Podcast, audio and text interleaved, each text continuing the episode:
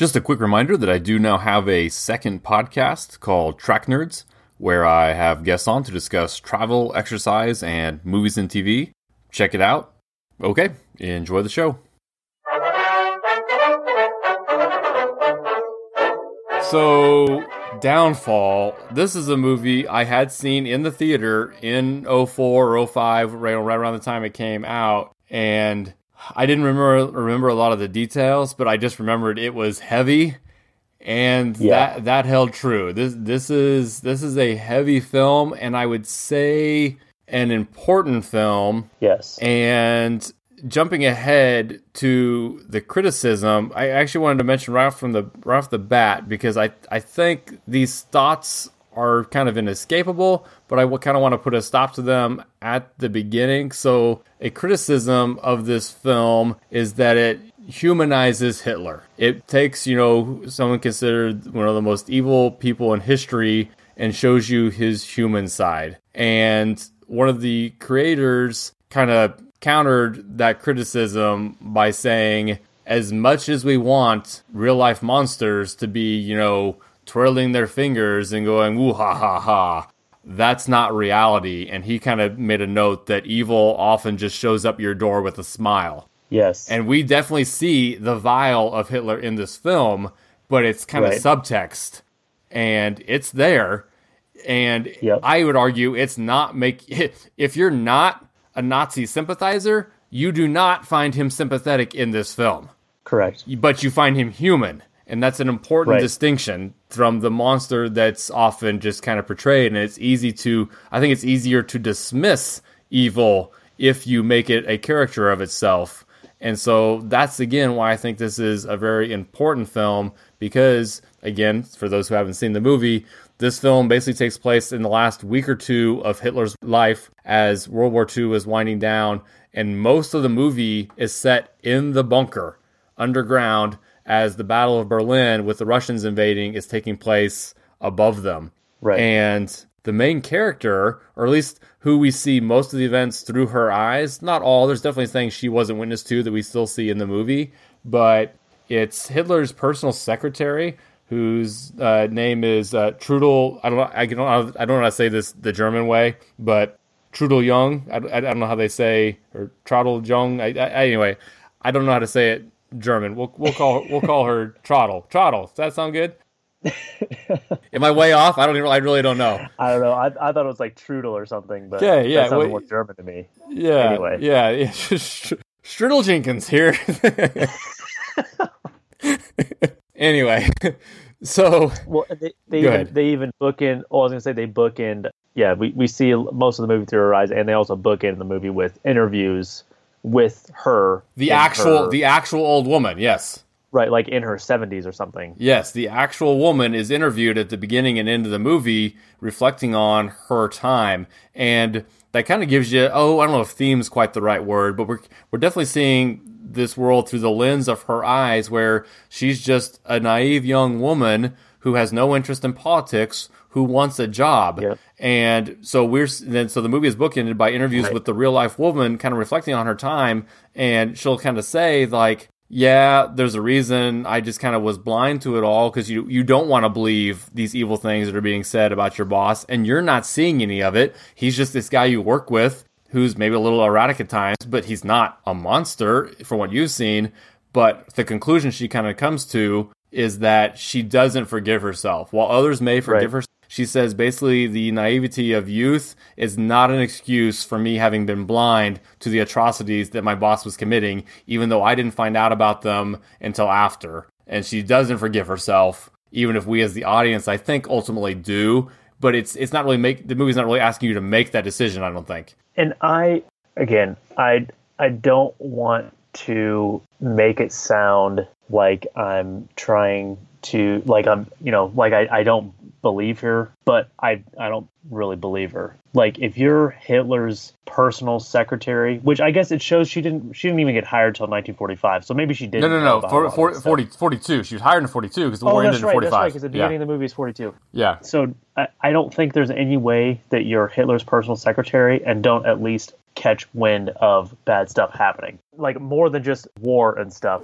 Gotcha. So even if she's not familiar with the actual execution of the Jews, she had to have known they were being rounded up and put in concentration camps. Right, or right, at least know that they're not having a great time in Nazi Germany. Like, I, which, and at the end of the movie, she kind of, she kind of says that. She said, you know, I didn't really have an excuse. Being young is an excuse at the beginning of the movie, she really just wants to be secretary to Hitler because it's a prestigious job. Right. You know, right. it's not like she's, you know, oh, I want to be a, a awesome Nazi. Would the argument in her defense be how is she then maybe any different than Americans who were okay with the Japanese concentration camps or internment camps? Is maybe in her mind was she just viewing it like that? That you had to have this per certain percentage of the population that was kind of set aside, and you could be you know, given a pass for not. And again, obviously, we weren't exterminating the Japanese, but we were putting them in internment camps. Yeah, I, it's complicated. I don't know, but again, I think that's yeah. the whole point. I think that's yeah. the whole point is that this is complicated, and I, I'm not. I'm not defending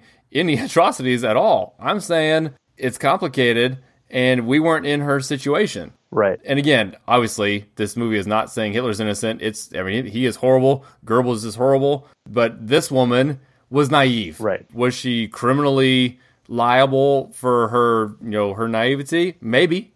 You can make that argument, but sure. it's complicated. And that's kind of so the whole movie it just again, it's the the plot is is fairly straightforward. The the war effort is not going well. Obviously, we're starting with the Battle of Berlin, so the Russians are already basically right at Berlin. This is April sorry, it cuts to after she's hired in, in Yep. November or December of 1942. It cuts to April April 1945. April 20th. Yeah, specifically Hitler's birthday. Yes, it says Yep. Hitler's 56th birthday. So yeah, things aren't going well. And actually, so this is the movie. So I'm guessing a lot of people out there have not yet seen Downfall, but there's a much greater chance that they've seen the memes and videos or whatever parodying it. So if you've seen all the the memes from a few years back where you have angry Hitler going off and then they subtitle it with something humorous, Right. All the generals are nervous and the secretary's crying and everything. And then, you know, Yes, they're giving yes. Hitler bad news and he's yelling, yeah. Yes, and I remember, I remember seeing one about like the KU Jayhawks or something. Like, what do you mean we lost? It's like we were the number one seed, and it's like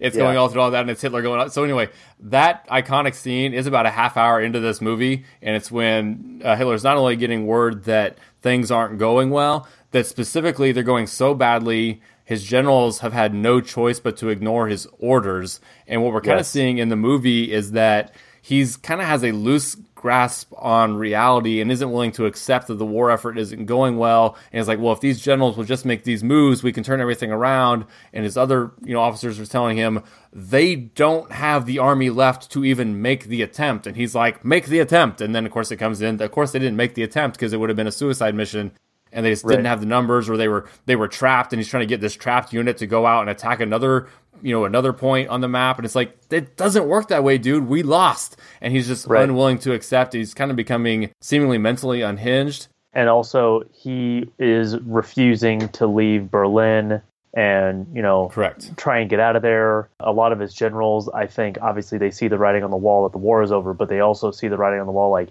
hey guys, after this war is over, like we're probably going to face some sort of tribunal, which they did right for all the bad stuff that we've done. So maybe instead of you know doing all these suicide missions and hiding out in this bunker, maybe let's try and get out of Berlin. You know, while we still can.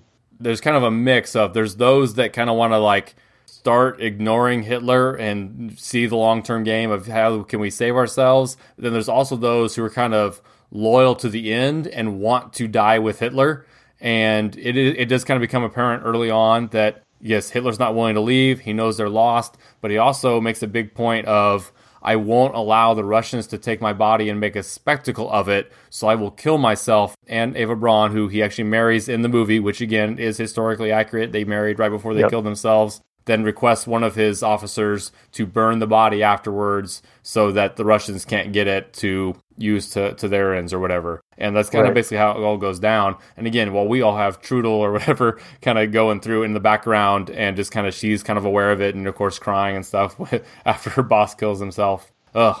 Yeah, and it's kind of interesting. So in the uh, imitation game bonus episode, we talked about how that movie is like not at all historically accurate, and this is like almost the opposite. I was thinking the same thing. Yes. Just about everything you see in this movie is either an actual event that actually literally happened or it's something that almost certainly did. Yeah, yeah. Right, like witnesses say, "Hey, events like this happen." Like you know when they're when they're hanging the guys in the streets with the signs that say, you know, "I support the Bolsheviks." Yes. Um, you know, or or shooting people for being you know quote unquote deserters, even though they're civilians. All that stuff actually happened in the Battle of Berlin. Yes, and yeah, and much of this this movie is based on a couple different books, so it's not just from you know interviews with our girl Trudel here, but also other people who had survived the bunker and went there. So this this is extensively researched, and it was actually fascinating. I think that this movie is a German production. It wasn't like you know the U.S. come in and said, "Hey, let's make a movie about the final days of Hitler." Germany themselves who doesn't like to talk about this stuff in general, put out this movie.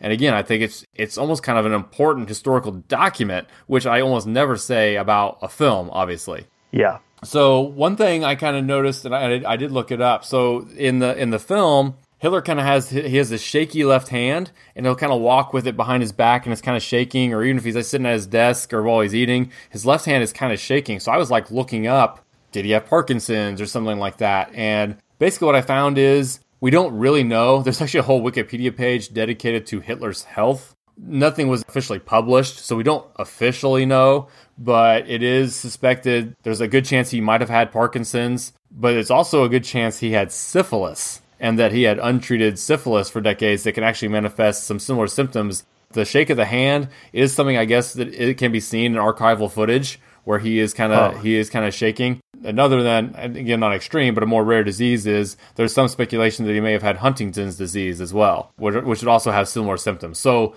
it is likely he had some ailment that kind of caused him to have some tremors, but we don't officially know what that was because he was never publicly diagnosed. And it may have been on treatments though, and some of those treatments themselves could have caused some of his symptoms. And so yeah, a lot of this is kind of just stuff you've already heard. You know, you kind of even if you know even those who don't know much about history kind of are aware that yeah, Hitler killed himself in a bunker. But we just kind of get this from a, a, such a fascinating perspective where you get him talking to the doctors about how to kill himself. Yeah. And the doctor's saying, like, okay, so yeah, Ava's going to want to take the cyanide capsule and then you can still shoot her or whatever. But you want to go ahead and take your own cyanide capsule before you shoot yourself, just in case, you know, if you miss or something, you don't want to make a right. mess of it. So basically, you ensure the death with the cyanide capsule, but then go ahead and shoot yourself. And they're having those conversations in the film. It's just, again, I don't want to say heartbreaking because you don't feel yeah. sorry for Hitler in the movie. And it's not that kind of movie at all. No. But again, right. it's a humanizing thing that he was right. a person who had a heartbeat that he was trying to terminate. It also it kind, it kind of grounds it.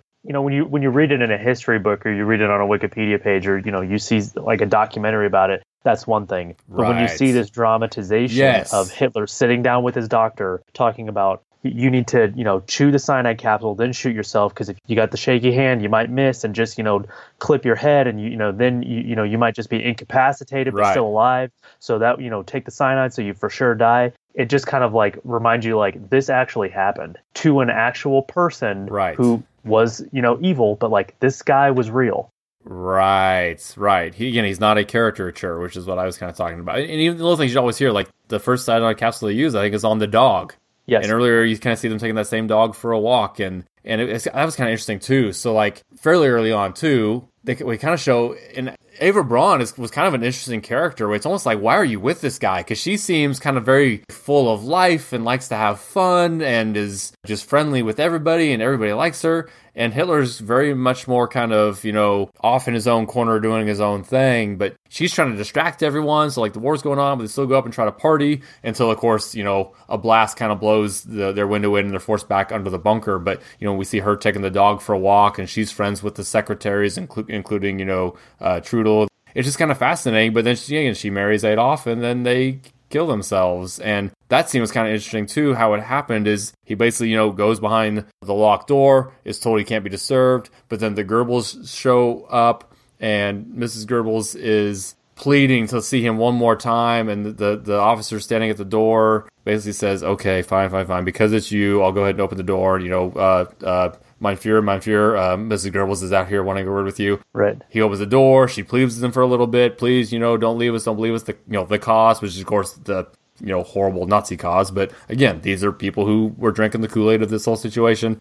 And then he kind of shoots her away, goes in, and then like a few minutes later, you hear the gun blast. Yeah, right. Well, she was trying to get him to leave Berlin. Correct, correct, Because yes. she and uh, Joseph Goebbels were planning on fleeing, and she wanted. She knew that Hitler didn't want to leave the bunker; that he was probably going to commit suicide. So Right. she was trying to get him to leave. Right. And then, of course, that leads into honestly the worst part of the whole movie and the whole history of this. And, And I, also, also 100% totally real and definitely happened as well. yep, because I was hoping that this was a fabrication, and I'm I might cry just saying this, honestly, Logan. Like, so the Goebbels had six children in the bunker with them, and so the mom basically has them initially all drink a, a sedative just to kind of put them to sleep and the kids just they started with even the youngest kid you know saying she's the brave one. And the oldest daughter who appears to be you know probably 14 or 15 is you can tell she's a little more aware of what's going on.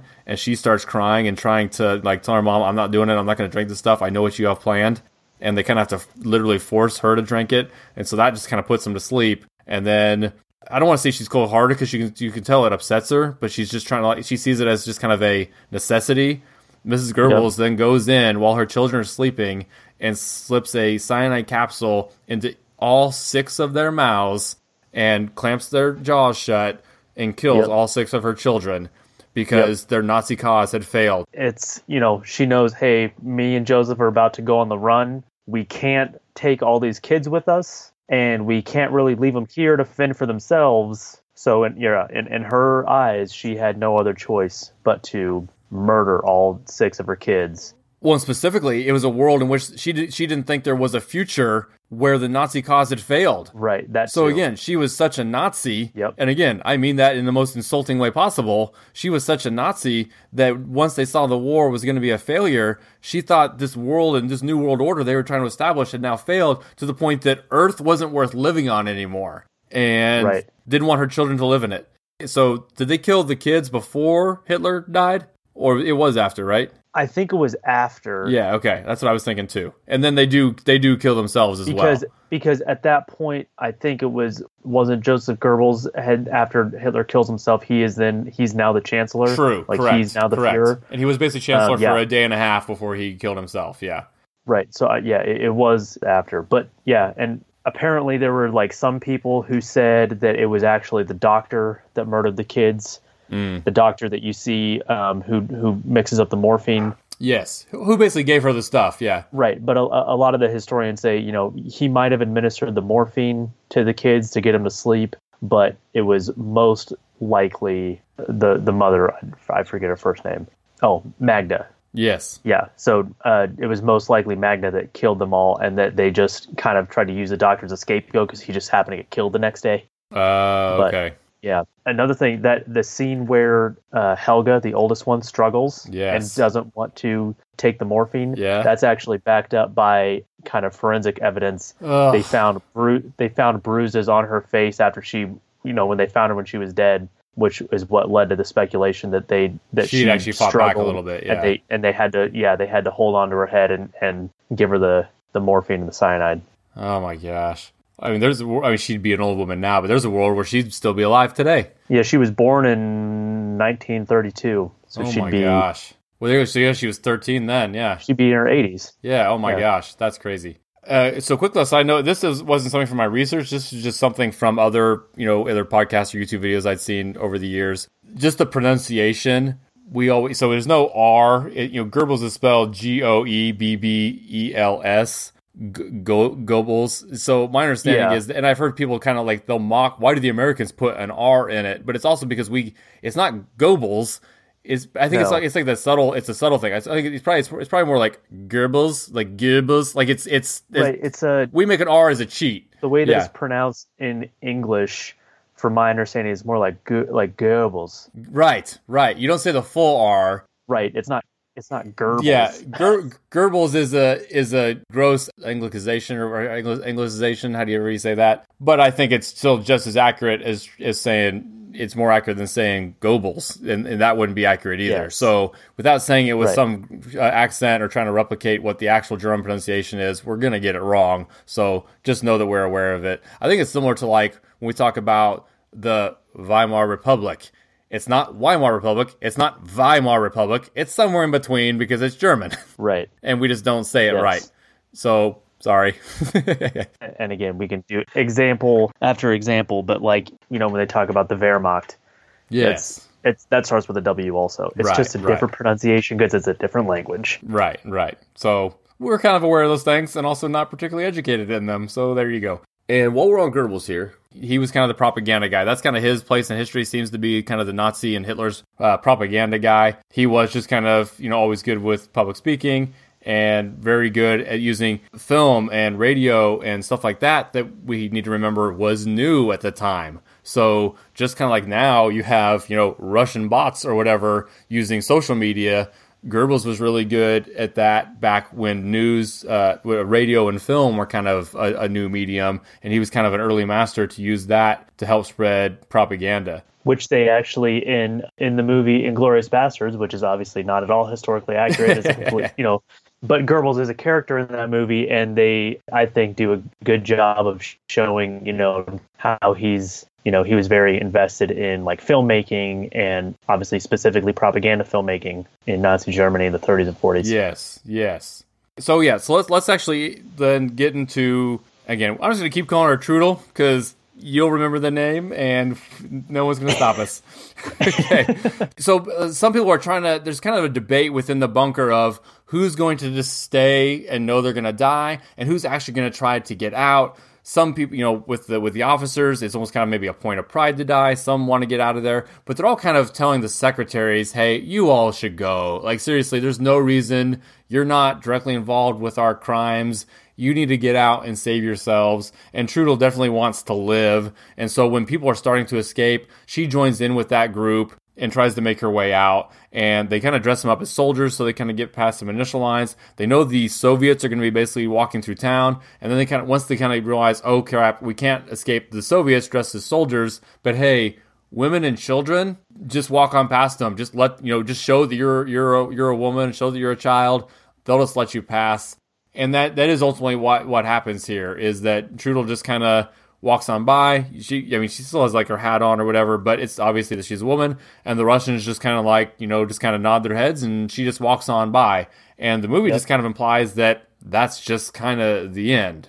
But Yeah. she was actually taken into custody at, at one point in real life. Uh, she wasn't tried or anything, but but she she was she was arrested, but didn't really get in big trouble. Here, let's see. She was uh, arrested by Soviet military and kept in Berlin for interrogation. And so this is interesting too. While she was in Russian custody, She started hearing stories from the Russian guards about all the atrocities that the Germans had, you know, committed on their family and throughout Europe. Because these are probably like the same guys that had just marched through Poland Right, right. and had seen like Auschwitz. Yeah. So that's when she first started becoming aware of what exactly had gone on. And again, so they don't have a lot of details about her. Like I couldn't even find if she had kids or not or anything. But uh, so it, it was kind of neat to see the actual person in this movie, which is from 2004. So it's already man, it's crazy. It's already 15 years old, and she did die actually right around the time the movie came out. Two years before, it looks like, because the movie came out in 04, right? She died in 2002. Oh, true, true. Yeah, so they had filmed those clips of her, but then yeah, you're right. She died before the movie, and the quote here I thought was kind of interesting and worth worth repeating is because she again she basically died right after recording these interviews and said, "Now that I've let go of my story, I can let go of my life," and then died shortly thereafter. So Oh, wow. she she definitely regretted her role as uh I don't want to say the word innocent, but as as small a role as she played, she kind of never forgave herself for it when she learned what had actually happened. So, uh, Downfall was nominated for Best Foreign Film, but did not win. It lost to The Sea Inside with Javier Bardem, Oh, I've seen that. That's a that's a really good movie. which is a very which is a very good movie. Yes. so that that I understand. That I can live with. Yeah, and I, so I would argue, I would still argue that Downfall is more important, but again, like we've said, it is kind of a tough watch. Well, the sea inside, that's the uh, he's a quadriplegic, right? Doesn't that deal with Doctor? Yeah, and, it, and it's a true story too. Yeah, and so Sea Inside is an eighty-four percent on Rotten Tomatoes, and Downfall is a ninety percent. So yeah, just both solid movies. I would say it's, it's a situation where Downfall probably wins seven years out of ten. It just kind of happened to be up against a really good one with with the Sea Inside. Yeah. So I'm actually not going off Wikipedia here for my notes on Hitler. I watched a couple YouTube videos instead. I kind of wanted to. do. I didn't want to go super in depth with Hitler here. I just wanted to kind of give him a, a superficial rundown here, but but kind of an all-encompassing one. So basically, the simple simple version for Hitler is so he was born in Austria, but he's he's in a part of Austria that has German ethnic ties. So it's kind of like right on the German border. And a lot of people that live in this part of Austria kind of see themselves as German. And so there was a push at the time when Hitler was young, like even like grade school age, high school age. There's this kind of push for pro German nationalism pride. And again, this is pre World War One, but the idea that Germans as a people should maybe be together under one country. And there's you know there's certain people that may want Austria to unite and be part of Germany again as kind of one big ethnic group. So again, that's all already kind of in the zeitgeist pre World War One. Um, and then as he gets into high school and out of high school, he definitely kind of becomes a bit of a conspiracy theorist who's kind of obsessed with the idea of ethnic purity and that German nationalism idea is still there. And he kind of starts buying into ideas that, again, still pre World War One, the idea that you know certain groups are better than others and anti-Semitism is already there. In in uh, he's just kind of, and he, but he's also kind of a not a layabout. He's you know this is where he's kind of in that that artist time where he's you know the failed artist Hitler. That's him pre World War One and just kind of a oh kind of a misanthrope himself who just had some crazy ideas and he's darn near homeless. Then World War One happens and Hitler enlists because he's in his early 20s and doesn't have anything else going on in his life. So he enlists to help the German war effort as a proud German and kind of loves it. So even though you have the you have the horrors of World War One, Hitler started feeling like he was in his elements because he felt like he was fighting for something. So when the Germans lose, he's definitely part of the group that finds that loss devastating.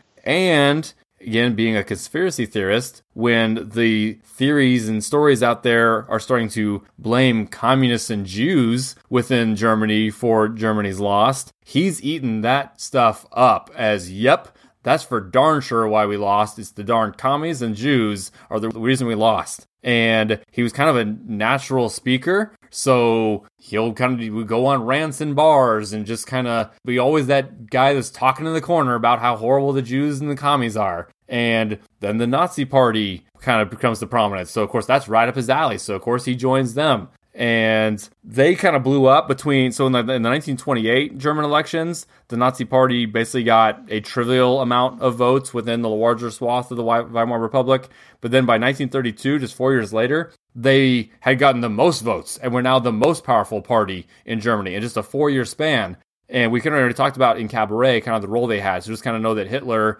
is part of all that. And then he loses he's, he's kind of the leader in the party obviously by this point and he loses the main election, but the political pressure kind of forces the oh I think they actually even called it the president.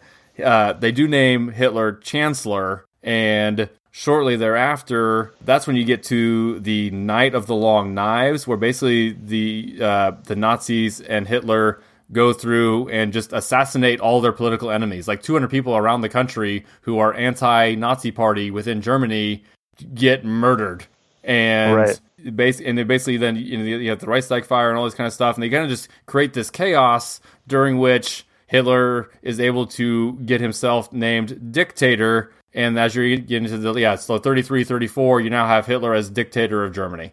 You you mentioned the uh, the Reichstag fire. They, that was a, a fire at the basically the Parliament building, right? and they yes that yeah the Reichstag is that famous the the still the current government building in Germany there and even though and even though there was no evidence for it, then they they blamed the fire. They said that it was like communists, arsonists. Right. It's, it's, it's yeah, it's always the Jews. Yeah, always blaming the Jews and the commies. Yep. But it was it was likely. I mean. Oh yeah, I'm sure they did it themselves, kind of thing. Yeah, so that, that's basically what set it up, and then and then of course, and again, it's all just this hyper nationalism. They they were they were fascists, and so yes, once they're kind of in power, it kind of then you know comes to a head where you know by 1939 they're invading Poland and rounding up the Jews because again this goes back to pre World War One that he was already seeing the the Jews as this plague on society and and the idea of yeah. a pure Aryan race, which again is mentioned in the movie that when he and Eva Braun are married, the bureaucrat kind of overseeing the ceremony there kind of feels sheepish that he's asking Hitler himself, "Are you of the pure Aryan race?" Because I kind of can't marry you unless you say so. Right. It just because like, uh, sorry, these are your rules, but I feel awkward saying them to you. Yeah. Yeah, that's it, it is kind of like interesting in the worst possible way the way that you know Adolf Hitler and the Nazis kind of blended the ideas of fascism and nationalism and specifically like white supremacist, you know, ethno nationalism and eugenics and just kind of all all kind of came together in the in the worst way possible.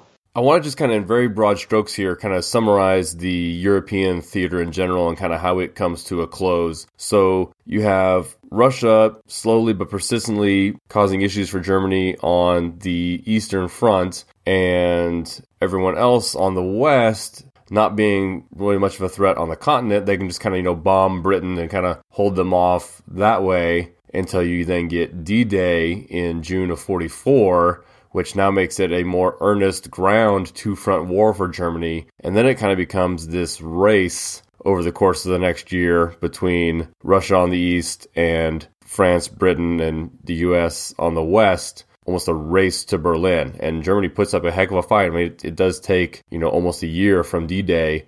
And then Russia actually gets to Berlin first by being very, very aggressive coming from the east and even trying to encircle Berlin before ultimately taking the Reichstag and raising the Russian flag on the Reichstag. And a ton happened right there within one month here at the very end on all sides. So Roosevelt dies in, on April 12th. Mussolini is killed on April 28th. Hitler kills himself on April 30th. And then by May 8th, the German surrender is official and the Allies can turn their attention to finishing up with Japan. And this is actually something that kind of ties into both the imitation game and downfall is kind of the writing on the wall that everybody saw that the, the Americans and the Brits, you know, were going to be at odds with the USSR, you know, this kind of east versus west thing setting up for the Cold War that basically shapes the rest of the 20th century because in you know obviously in this you know you, they they have the the Americans and the Russians racing to Berlin and then an imitation game. And they say oh well even though we cracked this code like nobody can know. We can't tell the Russians. Even though they're our allies we have this knowledge that you know we don't want them to know because you know even though they're on our side in this war they might not be in the next one kind of thing. So yeah, I think that kind of will close out the European side of World War II and but we will continue with the Pacific Theater next week in Letters from Iwo Jima.